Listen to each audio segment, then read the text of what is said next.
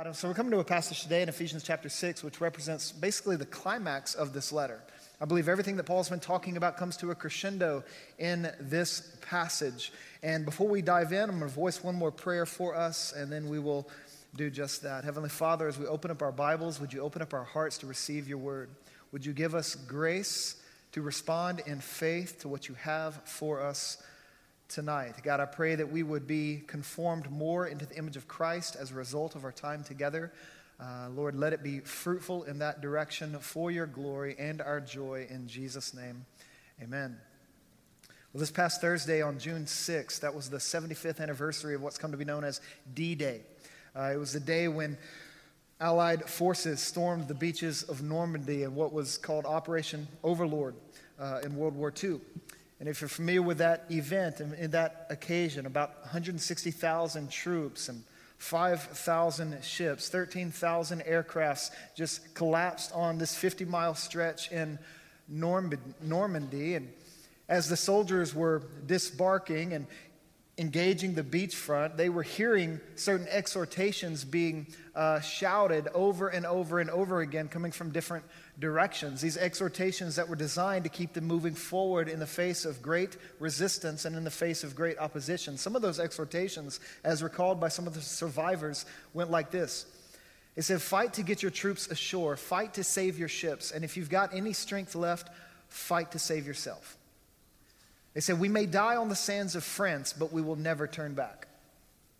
They shouted, This is it. Pick it up, put it on. You've got a one way ticket, and this is the end of the line. And you know the story. You know that lots of, many lives were lost. In fact, within a 15 minute window, over 2,500 American soldiers lost their lives. By the time it was all said and done, 9,000, a little over 9,000 soldiers lost their lives. But through their courage, through their sacrifice, they paved the way for 100,000 more soldiers to grab hold of that beach and to advance across the continent of Europe and in, a, in an effort to defeat Hitler. It was a remarkable, remarkable moment that changed the tides of that great war. Now, I share with you that this afternoon because I want you to consider what may have been the mentality of the soldiers as they were approaching the beach. I doubt very seriously that any of the soldiers were naive about what they were getting themselves into.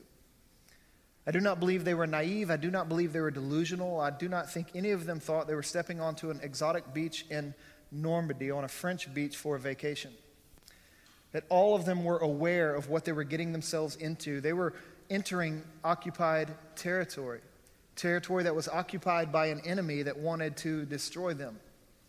And these soldiers knew that this enemy could not be evaded forever, that they could not live with their head in the sands. That would serve no one well. And so this enemy could not be ev- evaded. He had to be engaged. And so what did they do? They geared up and they stood up against enemy opposition. When you come to this moment in Ephesians chapter 6, this is basically when Paul tells the church it's time for you guys to realize what's going on all around you. And it is time for you, as followers of Jesus, to gear up and to stand up against great opposition and against great evil.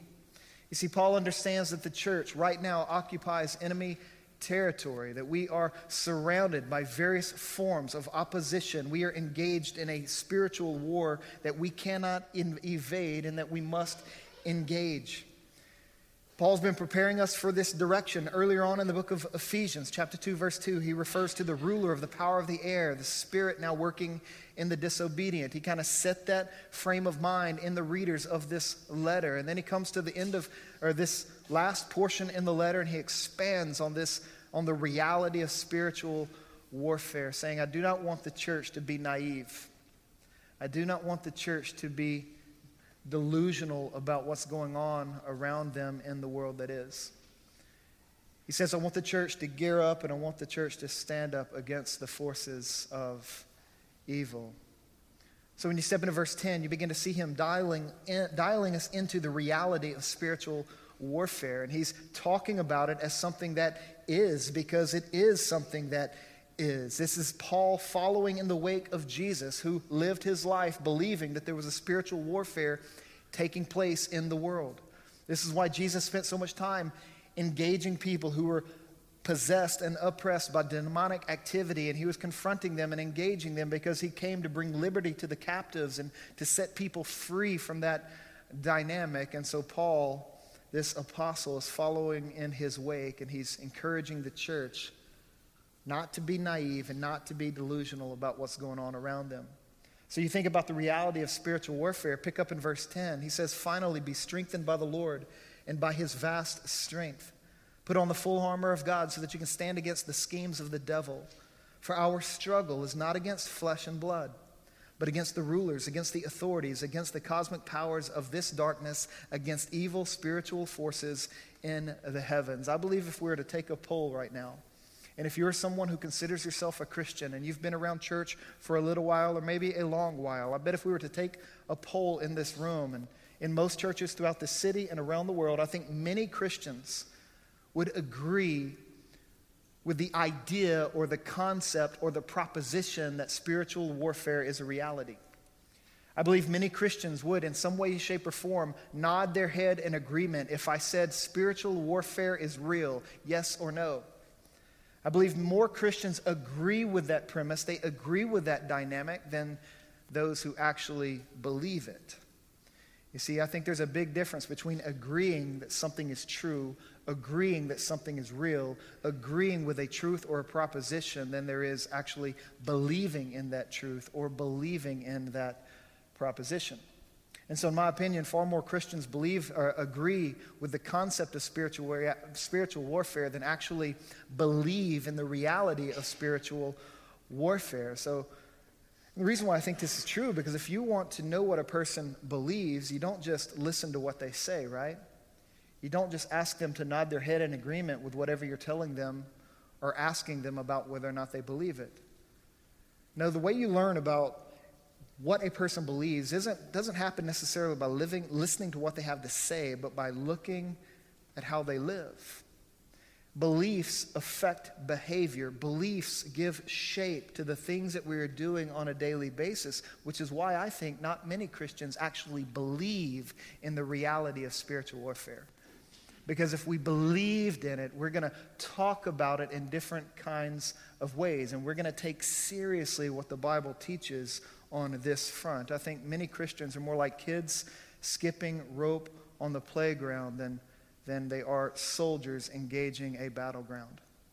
That we treat this world as a playground, not a battleground, in the regular rhythms of our approach to this thing called life.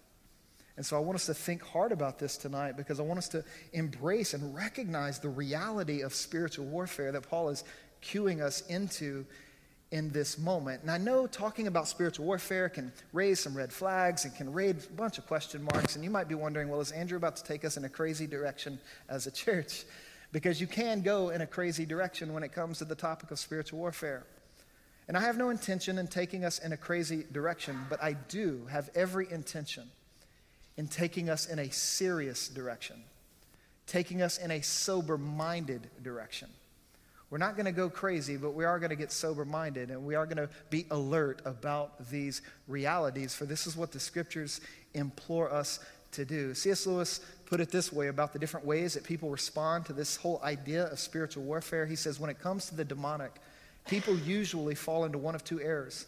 Either they take him or spiritual warfare altogether too seriously, or they do not take him seriously enough. They, are, they attribute everything to the to demonic activity or they attribute nothing to demonic activity. Now, if I were honest about who I, where I think we are as a church and where I think we are as Christians in this culture and in this context, I think we fall in the latter category. I don't think we take spiritual warfare seriously enough because if we did, again, it's going to affect how we shape our lives and we're to, it's going to affect how we go about our days. Now, when it comes to these two categories, where everything is attributed to demonic activity or nothing's attributed to demonic activity, I, I want us to consider how we can avoid falling into a simplistic approach to spiritual warfare.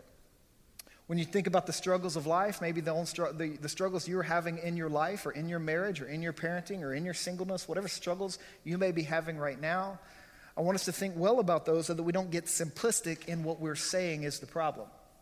Because a simplistic approach boils everything down to one explanation for why we may be struggling in this life or struggling in this world. There was a guy by the name of Richard Baxter. He pastored in the 17th century, and he was a phenomenal pastor. Set a high bar for guys like me. He, he loved people well, he served people well, and in many ways, he was ahead of his time. He wrote a book on the, the reality of depression. And he wrote this book on depression. And if you were to read it today, you would have thought it was written yesterday. It was ahead of its time, and I would highly encourage it for anyone who may be struggling with that dynamic. And so he writes this book and he asks the question what causes depression? Why, are, why do people get stuck in a rut? And you might think, well, he's a pastor. He's obviously going to attribute it to spiritual effects and to spiritual things, but that's not what he does. He isn't simplistic, he's robust, he's nuanced, he's balanced. So he asks the question, what causes, what are the possible causes of depression? He says, well, it could be caused by something physical. And if the cause is something physical, then a person needs medicine, a person needs food, a person needs rest. But then he goes on and says it might also be something psychological that's causing it. And if there's a psychological cause, what a person needs is love and support and affirmation. They need a relational network to come around them and to help shore them up. And, but then he goes on and say there may also be a moral cause. A person's depression may be tied to the fact that they're living in sin. And they're feeling guilty over something that they should feel guilty about. And that lingering guilt is turning them downcast, and so their soul isn't upright, their soul isn't standing, their soul is shrinking back, and it may be tied to something moral. There may be a sin issue there. And if that's the case, he says what that, what that person needs then is repentance. That person needs to believe the gospel. They need to seek restoration for their soul and their life. And so he lays out those three possible explanations. But then he comes around, he says, but then there's also the possibility that a person's depression and a person's downcast soul, it may be tied to something spiritual. And what I love about his approach is that he isn't reductionistic, he isn't simplistic. He's robust, he's balanced, he's nuanced. And when it comes to how you and I are engaging just the various struggles of life, we aim to be balanced, nuanced. We aim to have a robust approach to the realities of, and the struggles of life in a fallen world.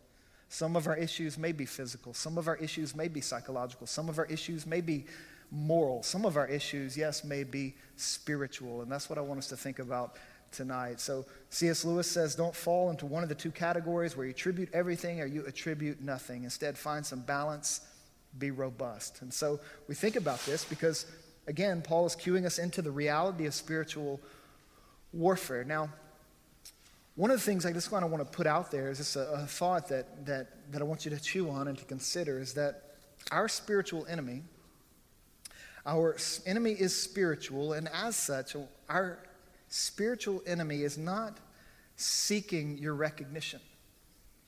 He's not seeking your affirmation. Meaning, the devil, Satan, and all of his minions, all of his demons, they could care less whether or not you believe in them. They don't need you to puff up their self esteem by affirming their existence. That's not what they're after. They're not after our recognition. What they are after is our destruction. And they are going to employ whatever strategies are needed to destroy our lives. And a lot of times, especially in this context, that strategy means to be subtle. That strategy means to remain concealed and hidden so they're not so much after our recognition, but they are after our destruction. We read this in multiple places in the Bible. John chapter 10, verse 10, Jesus refers to a thief. And he says, A thief comes to steal and to kill and to destroy. Peter says something very similar in 1 Peter chapter 5, verse 8. Be sober minded. Be alert. Your adversary, the devil, is prowling around like a roaring lion, seeking for anyone he can devour. So he wants to devour, he wants to destroy. That's his goal, that's his aim. Now, I love 1 Peter 5 8 for many reasons, one of which is that Peter compares the devil to a lion. And you know that a lion is a canine, that's a member of the cat family. And so it just kind of affirms a suspicion I've had for a long time uh, that, that cats are demonic. And uh, it just kind of puts it in that, puts it in that category. Sorry, Jen. I, uh, and my wife is a cat person, and so I say that with all due respect. And I'm just trying to, I'm trying to convert her to biblical Christianity that says, look, cats are, are demonic.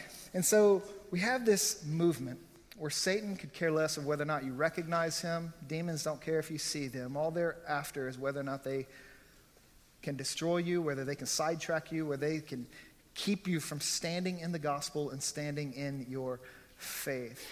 And so, this reality of spiritual warfare recognizes that we have an enemy who is spiritual. We can't see him necessarily, he's a spiritual being. We know that Satan, from elsewhere in the Bible, is a fallen angel. And when he fell, when he rebelled against God, he took with him a whole host of angels who then became his minions, his demons, and they are wreaking havoc on the world. But these are spiritual persons, they are spiritual forces. But then not only is our enemy spiritual, our enemy is very strong. Our enemy is strong. Why else do you think Paul would start this passage? Finally, be strengthened by the Lord and by his vast strength. He's saying you need strength because your enemy is strong. But notice, he says, I want you to be strengthened by the Lord and his vast strength. He's saying you're not strong enough to handle them.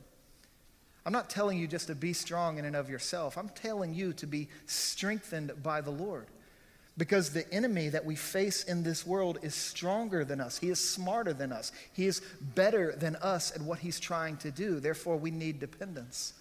We must be strengthened by the Lord. And what's interesting about Ephesians is that Paul has actually prayed in this direction twice before he gets here. And I want you to listen to where our strength comes from in this moment. If you take into consideration first chapter 1 verse 19, Paul voices a prayer for the church. We'll start in verse 18. He says, "I pray that the eyes of your heart may be enlightened, so that you may know what is the hope of God's calling, what is the wealth of his glorious inheritance in the saints." And what is the immeasurable greatness of his power toward us who believe, according to the mighty working of his strength? He's praying for the church to be strong. And then you get into chapter 3, verse 16. He says, I pray that God may grant you, according to the riches of his glory, to be strengthened with power in your inner being. Now, how is his power coming? How is his strength coming? Well, he says it's coming through his spirit. He's praying for you and I to be strengthened in the Lord in his vast strength. And the strength of the Lord comes through the presence of the Lord in our lives. It's the gift of the Holy Spirit. He's saying, look, if you're going to engage a spiritual enemy who is stronger than you, then you've got to rely on spiritual means. You must be filled with the Holy, Holy Spirit, empowered and strengthened by the Holy Spirit in your endeavors, because yes, your enemy is strong. I love what 1 John chapter 4 verse says. 1 John chapter 4 verse 4 that the one who is in you, that is the Holy Spirit, is greater, is stronger than the one who is in this world. So yes, we face a strong enemy. But we have this much stronger spirit at work within us. And so we pray and we ask for strength and we rely upon who God has given us, namely Himself, to do, to do all of these things.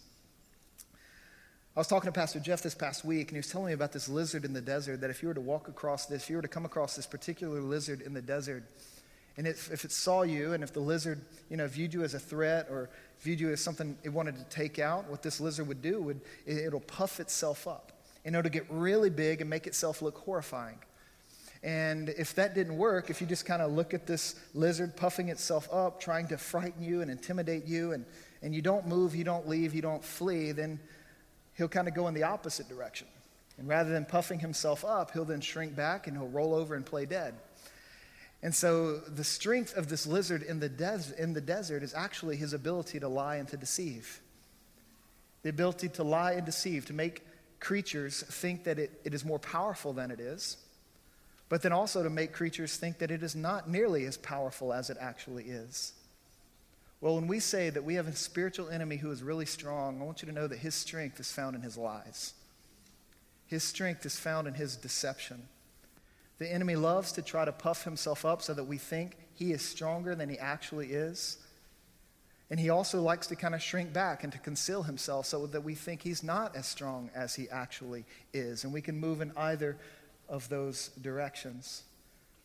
Which is why we want to recognize what Paul is telling us here that we have a spiritual enemy who is very strong. His strength is in his deception, it's in his deceit. And with that, you begin to see that our enemy is strategic, that he has strategies, that he employs plans to take people and families and churches out. You look at verse 11, it says, Put on the full armor of God so that you can stand against, here it is, the schemes of the devil. That our enemy is spiritual, he is strong, and he is strategic. This idea of schemes, it means strategies. It means he has a portfolio. He has a game plan on the things he wants to do in lives, in churches, and in the world. Do you understand that Satan and his demons have been observing human nature for thousands of years? They've been observing human nature for thousands of years. They know how we are wired. Therefore, the schemes and the strategies that they develop to take people out, they are very well thought through and they are very, very effective. Now, when it comes to this idea of the schemes of the devil, later on in the fall in September, we're going to host our next Gospel Clarity uh, study series, and, and we're going to take on the topic, the gospel and spiritual warfare. And we're going to spend a whole lot more time on this issue and on this theme, looking at cover to cover from the scriptures, very similar to what we did last time when we looked at the gospel and ethnic identity. Well, that's coming up in September, and there's a whole lot more that could be said about these schemes that I'm not going to say tonight, but I do want to identify two dynamics of these schemes. Two ways that the enemy strategizes and schemes against you to keep you from being who God has called and redeemed you to be. Who's, as he schemes against the church so that the church doesn't make God's grace visible to the watching world. Two fundamental, basic parts of his scheming. The first concerns temptation. Seems fairly obvious considering the first time we meet the devil in the Bible, that's exactly what he's doing. He's tempting Adam and Eve. And you know the story. Eve's hanging out by the tree of the knowledge of good and evil, and the serpent slithers up, and he calls into question the character of God, and he holds out this apple or this fruit. We don't know what kind of fruit it was. And, and she looked at it, and she saw that it was pleasing to the eyes, and that it would be good for food, and it was desired to make her wise. And so she took and she ate, and she succumbed to the temptation. And the serpent has been tempting people like that ever since. Basically, what he does in temptation is that he hides he shows us the bait and he hides the hook. He offers short term pleasures while hiding the long term misery that giving in to certain temptations will inevitably, inevitably cause. That's what he does in temptation. Now, to be effective in a Christian's life, whenever he begins to tempt us and he begins to show us bait while hiding the hook, short term pleasures, long term miseries, the way he's so effective in doing that is because is, is in every temptation, there's an attack against the character of God. In every temptation, there's a distortion over who God is and what God is like. When it comes to temptation, what I think happens is that the enemy gets us fixated on one aspect of who God is to the neglect of other aspects. And in temptation, what I think happens many times is that we get so fixated on the love of God that we forget about the holiness of God, we forget about the justice of God. We forget about God's wrath towards sin. And we get so fixated on his love that we don't think about his holiness, and all of a sudden we can justify succumbing to temptation. We don't think sin is a big deal. We're not thinking well about the character of God, and we succumb to that temptation. We succumb to the devil's schemes. So that's one area of the schemes that I want you to think about tonight. The other area concerns this dynamic of accusation. For not only does the enemy conspire to tempt us and to lure us away from, from being faithful and obedient to God and distorting the character of the God in the process, he also accuses us. In Revelation chapter 12, verse 10, this is exactly how he's referred that the devil is referred to as the accuser of God's people. He's constantly hurling accusations at us, saying that you are not lovable, that you are not right, that you are not wanted, that you are not good enough, just hurling accusation after accusation after accusation at us. And what often happens in this scheme is when that the enemy accuses us, he causes us to think more about our sin and less about our Savior. We become fixated on what's wrong with us, and we're no longer thinking about the beauty of Jesus and the salvation that Jesus has given us. And so we start believing the accusations that he's hurling against us. Now, the tricky thing about accusations is that sometimes those accusations are right, and sometimes they're true. Sometimes when the serpent says, Look, you've been disobedient, and he accuses you of disobedience, he's right because you have been. But where he goes wrong is when he begins to distort your understanding of who God is. If in temptation he exaggerates the love of God and he diminishes the holiness of God, in accusation you kind of get the exact opposite, where he exaggerates the holiness of God and he minimizes the love of God. You get so fixated on God's holiness. You get so fixated on that one aspect of who He is, on His judgment and on His wrath, that you can't even think about love. And as a result, you wallow in that accusation. And you're no longer able to stand up in your faith. Instead, you're shrinking back, you're falling over, you're giving up. Every temptation and every accusation is tied to some distortion of who God is. And so the question becomes well, how do you begin to navigate those waters? Well, let me ask you who do you believe God to be? Do you believe God is loving? While at the same time, do you believe God is holy? And if you believe God is loving and if you believe God is holy, how are those two aspects of his character reconciled? How are they harmonized? Where they're harmonized each time you and I think about the cross of Christ. Every time we turn our attention to Jesus who is crucified in our behalf, and we see how through the cross God upholds his justice. He makes known his holiness, he makes known his hatred of sin, while at the same time pouring his love in sinners' direction. He's saying, Look, I am holy and I'm loving all at the same time. That's what my cross declares. So, the biggest threat to the enemy's attack on our lives is faith in the gospel. His schemes are torn down when we are looking to Jesus, the author and the perfecter of our faith. When we are keeping our, our understanding of who God is in line with who he reveals himself to be through the crucifixion of Christ, that's when we overcome temptation. That's when we can overcome accusations. That's when his schemes begin to fall apart. So you have this the reality of spiritual warfare being talked about here in these first few verses, but then he gets more pointed in verse 13 when he starts talking about the armor of spiritual warfare. And I think the armor that he's about to talk about is related to gospel realities. It's related to all the things that Jesus did for us and all the things that Jesus gives to us. Pick it up in verse 13. It says, For this reason, take up the full armor of God so that you may be able to resist in the evil day. And having prepared everything to take your stand, stand therefore with the truth like a belt around your waist, righteousness like armor on your chest, and your feet sandaled with the readiness of the God, for the gospel of peace. In every situation, take up the shield of faith with which you can extinguish all the flaming arrows of the evil one.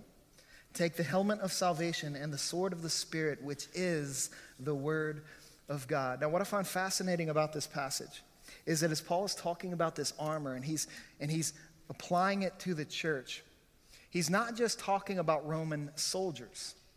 He is talking about Roman soldiers, but he's doing a lot more than that. If you were to go back to the Old Testament and you were to read through the book of Isaiah, one of the things you're going to learn about who God is is that God is a warrior. God is a warrior who fights for his glory in the lives of his people. And he arms himself, he wears gear in the process of confronting and combating sin and darkness in the process of combating oppression and injustice, when the Lord goes to war for his glory in the lives of his people, he's wearing armor. Let me give you some of the examples of this. Isaiah chapter 11, verse 5. Listen to these descriptions of, of who God is in that Old Testament book. Righteousness will be a belt about his hips, faithfulness will be a belt around his waist. Isaiah 59, 17. He put on righteousness as body armor and a helmet of salvation on his head. He put on garments of vengeance for clothing, and he wrapped himself in zeal as in a cloak. Isaiah 52 7 How beautiful on the mountains are the feet of the herald who proclaims peace, who brings good news of good things, who proclaims salvation, who says to Zion, Your God reigns. Isaiah 49 2 He made my words like a sharp sword, He hid me in the shadow of His hand. He made me like a sharpened arrow. He hid me in his quiver. So when Paul starts talking about this armor and applying it to the church, he's saying, What I want you to do is I want you to wear what the Lord has given you. You see, engaging in spiritual warfare has little to do with techniques. It has little to do with you learning how to pray the right words at the right time to set up a certain scenario to make sure you can accomplish something on a spiritual plane. It has far more to do with the armor or the reality of the, the realities of the gospel that you are assuming, that you are applying, that you are internalizing in the heat of the battle. And so we put on the armor of the Lord is essentially saying that spiritual warfare is less about technique and it's more about character. It's more about knowing who God is and what God has done for us in Christ. It's about believing that, applying that, and appropriating that in our lives. This is how we stand up. This is how we gear up and stand up against the opposition of the enemy. Let's look at some of these, some of these elements. He refers first to the belt of truth. Now, the belt of truth, this is an interesting one because a belt is obviously something that kind of wraps around the, your core. Belt kind of holds everything together, which is good if you're going to go out and battle. You don't want to go with your pants down. So you need a good belt to hold everything together. So Paul starts there. He says, I want you to put on the belt of truth. And as the truth is wrapped around the core of a person's body, the belt of truth reminds us of the core of a person's identity. When you put on the belt of truth, essentially what you are doing is you are shoring up your identity in Christ. You're remembering who you are as a result of what Christ has done. Remember, this is how Paul started the book. He opens up the letter in Ephesians chapter 1 verse 1. He reminds us that we are saints in Christ Jesus. He says we need to recognize who we are in Christ. We are saints no matter what accusations come our way. We are saints no matter what temptations are hurled at us. We remember who we are in every moment of every day. That's what the belt of truth, the core of who we are, is all about. So we put on the belt of truth, reminding ourselves that we are saints of God. We are sons and daughters of God. We are children of God. We are the church of Jesus Christ. That's what we're remembering. That's what we're believing. That's what we're embracing. It's interesting that when Jesus was tempted by the devil in the wilderness at the start of his ministry, the very first thing that the devil sought to do was attack his identity. If you remember, he walks up to Jesus and he says, If you are the Son of God, and then he challenges him to do something. You know, temptation and accusation will usually revolve around our understanding of who we are. And so we want to put on the belt of truth. We want to shore up who we are in Christ. But then he goes on, he moves from the belt of truth to the breastplate of righteousness. Now, this breastplate that's being referred to, this is something that a soldier wore to cover up his vital organs. The, the vital organs that if they were struck, if they were pierced, that would lead to his death, no doubt. And so he moves to the breastplate of righteousness here. Now, now just a little uh, theological lesson of sorts. When the Bible talk, when the New Testament talks about righteousness, there are two ways that it talks about righteousness. One form of righteousness is what's called positional righteousness.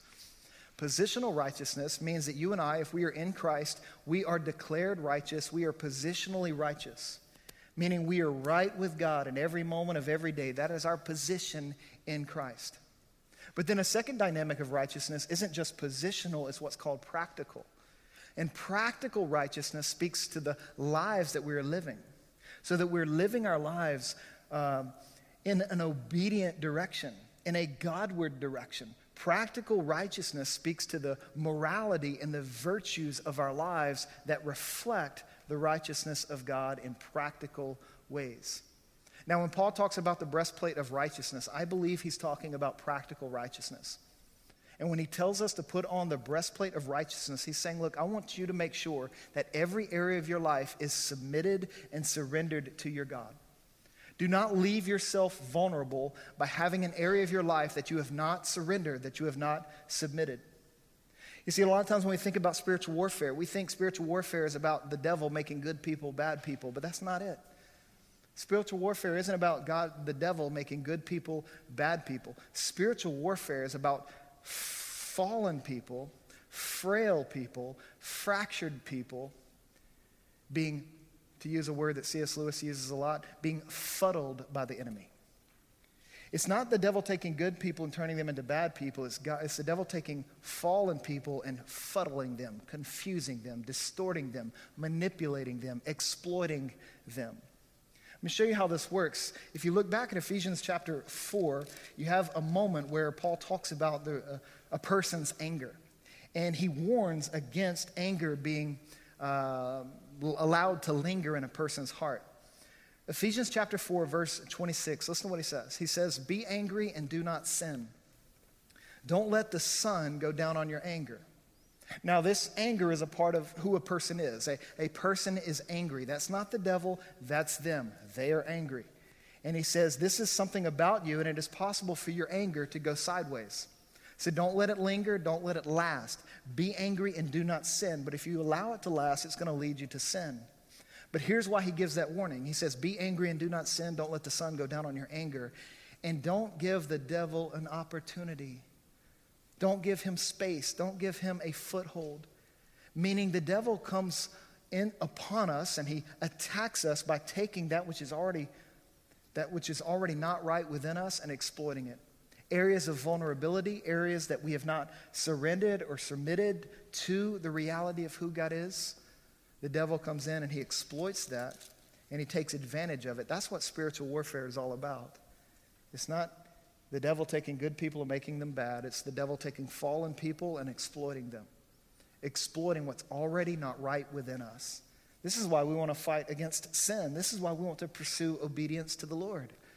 We want to exercise practical righteousness, surrender and submit every area of our lives to God. But then he moves on to another piece of equipment. He refers to uh, shoes of peace, or feet that are sandaled and they are ready to uh, stand in the gospel of peace. Now, Shoes are helpful, right? They help us stand up, they help us advance, they help us move through the world. There was a Jewish historian by the name of Josephus who said one of the reasons why Caesar's armies were more powerful than many of the other armors, many of the other forces and armies in the world at that time, was simply because they had better shoes. Because his military had better shoes, they could walk further distances, they could walk across tougher terrain, they could stand for longer hours, the reason why they were effective is because they had better shoes. Or one of the reasons why we as a faith family can have an impact on this world and we can stand against the forces of the enemy. We can advance against the opposition of the enemy. One of the reasons why we are able to do so and nobody else in the world can is because we have better shoes. We have the gospel of peace that we're standing upon. We have the gospel of peace that is empowering us to advance in this world. This means as we begin to cultivate this and grow in this dynamic that we're willing to go to hard places and do hard things, we're willing to beat back the darkness of the enemy in areas and in places that nobody else is able to. Nobody else is equipped to. Why? Because we have the shoes of peace that we're standing in, that we're wearing, so we can stand up and we can advance. But then he moves on to another piece of armor. He refers to the shield of faith. Now, if you look at this in verse 16, he says, In every situation, take up the shield of faith, with which you can extinguish all the flaming arrows of the evil one. So, in addition to the enemy conspiring against us and scheming against us, he launches, he fires flaming arrows, and the only remedy to the flaming arrows he is launching at us when we are under attack is to lift up the shield of faith. These accusations and these temptations being hurled our way, when that happens, we hide behind our shields of faith. We hide behind Jesus. One of the unique things about the Roman shield is that a Roman shield was designed to latch and to connect with other shields in a troop. So that if I was a Roman soldier and I had my shield, I would go stand shoulder to shoulder with other soldiers and I would take my shield and I would link it with theirs and others would link it with mine. That way we can mutually support one another. We can mutually lift up the shield of faith if we were in battle. And what I want you to think about is this that if you're trying to live the Christian life in an isolated manner, detached from the family of faith, you do not stand a chance. It's only a matter of time before you bail on the faith. It's only a matter of time before you no longer follow Jesus. You no longer believe the gospel. It's just a matter of time. The shield of faith is too heavy for you to hold up on your own. The shield of faith is designed to be synced up with other shields so that we can support one another, help one another, lift it, and hold it high for as long as possible. So if you are detaching from the body, if you are isolated in your faith, you are, you are an easy target for the enemy. And he will have his way with you. You're going to succumb to temptation. You're going to believe the accusations. You're going to find yourself no longer standing in the faith. And so your shield is designed to be wielded in the company of the redeemed, to be synced into the family of faith. This is why we believe in the church. This is why we believe in community. This is why life together matters. Because we need each other to be who God has called us to be and to do all the things that God has called us to do. One of the ways this fleshes out in my own life is that when I find those moments where I'm being tempted or accused and I'm having a hard time believing the truths that I believe. I mean, I've studied the Bible a long time. I've walked with Jesus a long time. I know a lot of truth. I can give you the right answers on many things. But whenever I am under attack, when I'm being tempted or accused, The word in my heart, the truths that I know and that I believe, they don't seem to, to echo very loud in my soul. And what I need in that moment is for those same truths, those same words to come to me through the mouth of another. Because the word in my own heart is oftentimes weaker than the word coming out of the mouth of a brother or a sister in Christ. I need someone to speak into my life so that my faith may be shored up and my shield may be lifted high. This is what we all need because the word in your heart will be weaker than the word coming to you from the mouth of another. So we have the shield of faith here, but then he moves from the shield of faith to talking about the helmet of salvation. Now, these helmets were tough iron, bronze helmets. They were heavy, they had cheek bone straps, so they kind of wrapped around your face, and they, they were intense. But think about the idea of the helmet of salvation. What this reminds us of is that the Christian faith is a thinking faith. That the way we combat the enemy, the battlefield, ordinarily against the enemy's opposition, has to do with the mind. How you are thinking about yourself. How are you thinking about your God? How are you thinking about the reality of spiritual warfare? So, the helmet of salvation is designed to to remind us to protect our thinking, to fill our minds with truth, to think well and deeply about the gospel. Romans chapter 12, verse 2 would tell us that we are transformed by the renewing of our minds. And so we want our heads to be covered, we want our minds to be guarded so that lies don't creep in and are entertained. We want to think well. We're not headless horsemen riding through this world. Christians are a Christian's mind is to be engaged in their relationship with Christ. A Christian's mind is to be engaged in the life that they are living in this world. This is why we want to study the Bible. We want to think deeply about who God is and what God is about. We want to wear the helmet of salvation. But then he goes on to one final piece of, of equipment. He refers to the sword of the Spirit. And the sword of the Spirit is quickly qualified in verse 17 as the Word of God. Now, the word word there, Paul could have chosen one of two words he could have gone with. He could have gone with the word logos. And had he used the word logos or Word of God in that front, he would have been um, probably speaking the fa- aspects of the written word. But he doesn't use the word logos here. Instead, he uses the word rhema. And rhema ordinarily was used not so much to written words, but to spoken words. And so the sword of the Spirit, which is the word of God, speaks to the, the spoken word of God, i.e., the gospel. That the sword of the Spirit, this offensive weapon that is used to beat back the enemy, this is one that can also serve defensive purposes. It is learning to speak the gospel into every area of our lives, regardless of what situation we find ourselves in.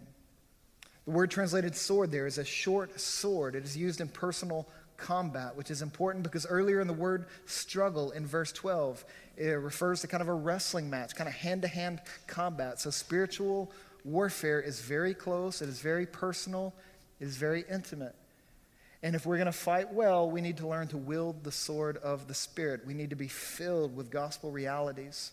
And we need to be able to speak gospel realities into the situations that we are in and into the lives of those that we are rallying with. This is exactly what Jesus would do. He would speak the word of God when, when Satan came to tempt him in the wilderness. Every time Satan would quote scripture and distort it, Jesus would respond with a better interpretation, a better application, a better word, and he would wield the sword of the Spirit in that moment. And it was the sword of the Spirit. Jesus wasn't just quoting scripture, he was quoting the sword of the Spirit just before that moment. Jesus spent 40 days praying and fasting in the wilderness, and we are told that the Holy Spirit filled him up. So he was filled with the Spirit when Satan came at him. And so he was able to speak the right truths at the right time under the power and the influence of the Holy Spirit in a way that would cause the devil to give up and to flee. And all of this brings us ultimately to the power of spiritual warfare that is talked about in verse 18. the power of spiritual warfare, where we are told to pray at all times in the Spirit with every prayer and request, and stay alert with all perseverance and intercession for all the saints.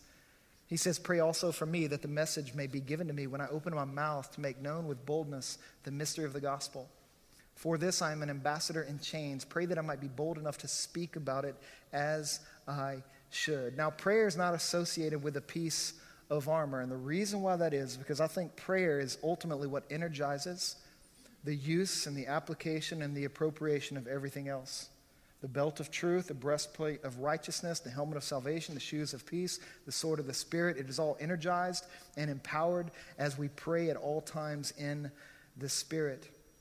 Prayer is what enables us to internalize gospel realities in the midst of spiritual warfare.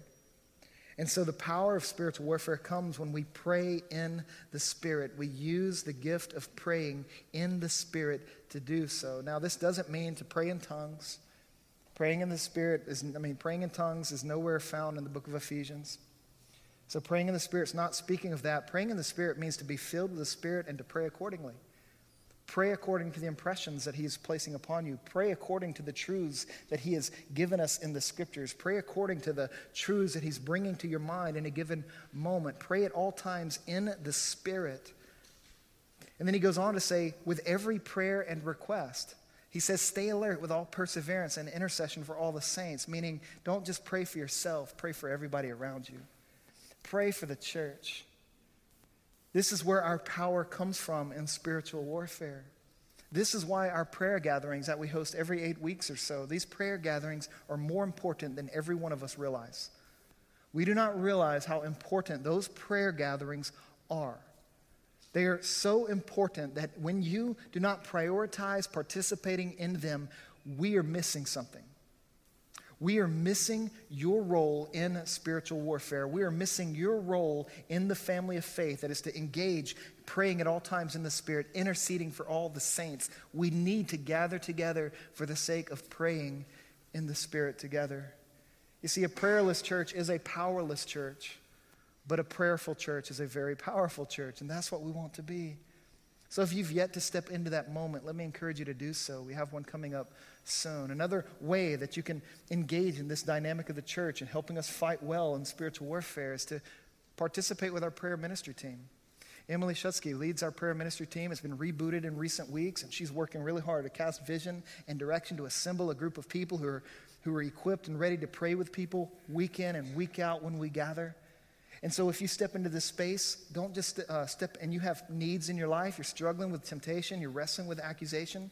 We have a prayer ministry team that is ready and willing to pray with you, to intercede for you.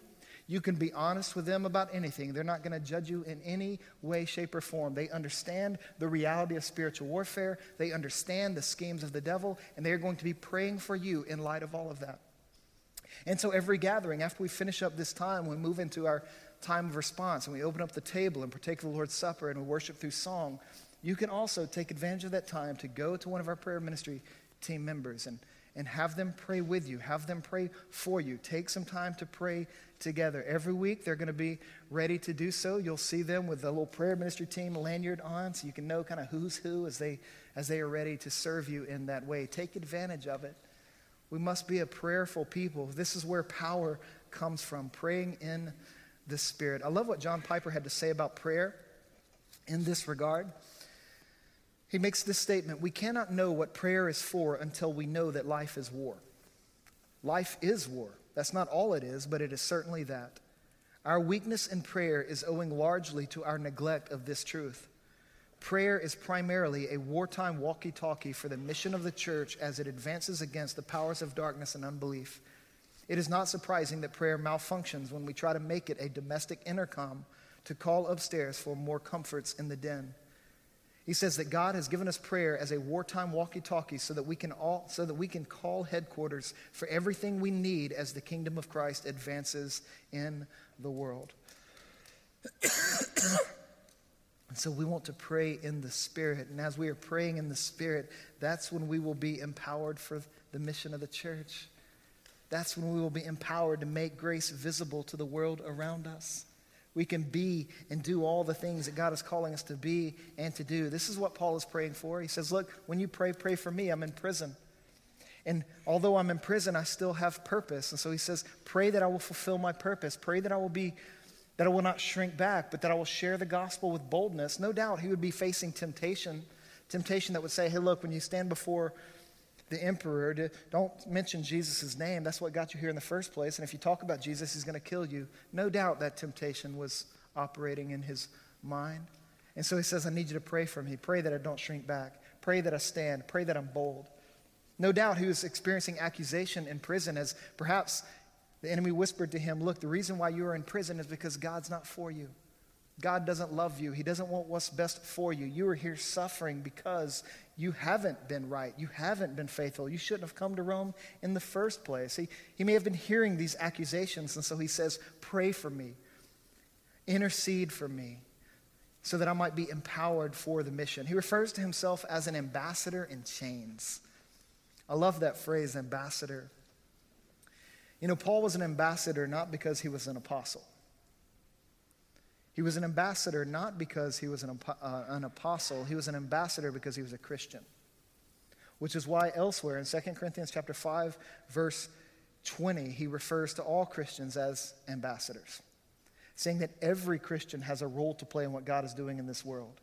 And that we need to be empowered for mission. And we, when we engage the mission, we're going, we're going to be opposed spiritually. Therefore, we must put on the armor of God. We must pray in the Spirit and participate in the mission. And so this means that each and every one of you, if you are a follower of Jesus, you are an ambassador. You are a spokesperson for Jesus in this world.